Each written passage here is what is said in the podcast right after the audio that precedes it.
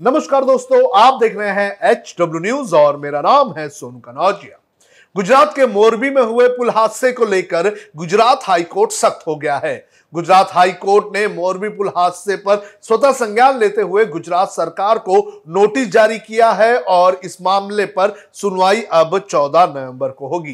क्या है Gujarat high court के नोटिस में और गुजरात हाई कोर्ट ने किस किस को नोटिस भेजा है, ये मैं आपको एक एक करके बताऊँगा, लेकिन उसके पहले मैं आपसे अपील करना चाहूँगा कि आप इस वीडियो को बड़े पैमाने पर शेयर करें, साथ ही इस पूरे हादसे को लेकर अपनी राय हमें कमेंट बॉक्स में ज़रूर साझा करें।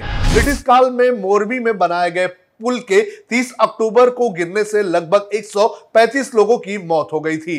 गुजरात हाई कोर्ट के चीफ जस्टिस अरविंद कुमार और जस्टिस आशुतोष शास्त्री की बेंच ने गुजरात सरकार के मुख्य सचिव, राज्य के गृह विभाग नगर पालिकाओं के कमिश्नर, मोरबी नगर पालिका जिला कलेक्टर और राज्य मानव अधिकार आयोग के माध्यम से नोटिस जारी किया है और 14 नवंबर को इस पूरे मामले पर सुनवाई रखी गई है। गुजरात हाईकोर्ट ने मुख्य सचिव और गृह सचिव से अगले सोमवार, यानी कि 14 नवंबर तक स्टेटस रिपोर्ट मांगी है। 14 नवंबर को इस मामले की सुनवाई की जाएगी। इसके अलावा राज्य मानव अधिकार आयोग को भी 14 नवंबर तक मामले में रिपोर्ट दाखिल करने का निर्देश दिया गया है। हाईकोर्ट ने एक न्यूज़पेपर की रिपोर्ट के आधार पर घटना का स्वतः संज्ञान लिया है। आपको बता दें कि मोरबी पुल हादसे के बाद गुजरात शहरी विकास विभाग, मोरबी नगर पालिका के मुख्य कार्यकारी अधिकारी संदीप सिंह जाला को निलंबित किया गया है। नगरीय विकास विभाग के सूत्रों के अनुसार जाला राजकोट में क्षेत्रीय नगर आयुक्त कार्यालय में तैनात हैं। उन्हें उच्च अधिकारियों या सरकार की अनुमति के बिना शहर नहीं छोड़ने के निर्देश दिए गए हैं। इस मामले में जाँच अधिकारी, पुलिस उपाधीक्षक एस ए जाला ने मोरबी नगर निगम पालिका और ओरेवा समूह की अजंता मैन्युफैक्चरिंग कंपनी के बीच हुए कॉन्ट्रैक्ट के संबंध में संदीप सिंह जाला से करीब दो घंटे तक पूछताछ की थी।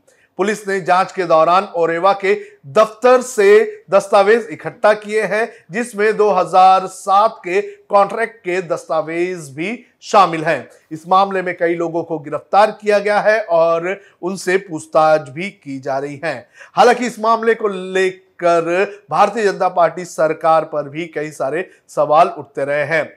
आपको बता दें कि इस हादसे के बाद से ही जो विपक्षी पार्टियाँ हैं, वो लगातार राज्य की बीजेपी सरकार पर हमलावर रही हैं। आपको ये भी बता दें कि कई सारे कांग्रेस के नेताओं ने यह भी कहा है कि गुजरात मॉडल जिसको लेकर बार बार प्रधानमंत्री नरेंद्र मोदी ये कहते हैं कि उन्होंने गुजरात में डेवलपमेंट किया है और ये गुजरात मॉडल की सच्चाई है।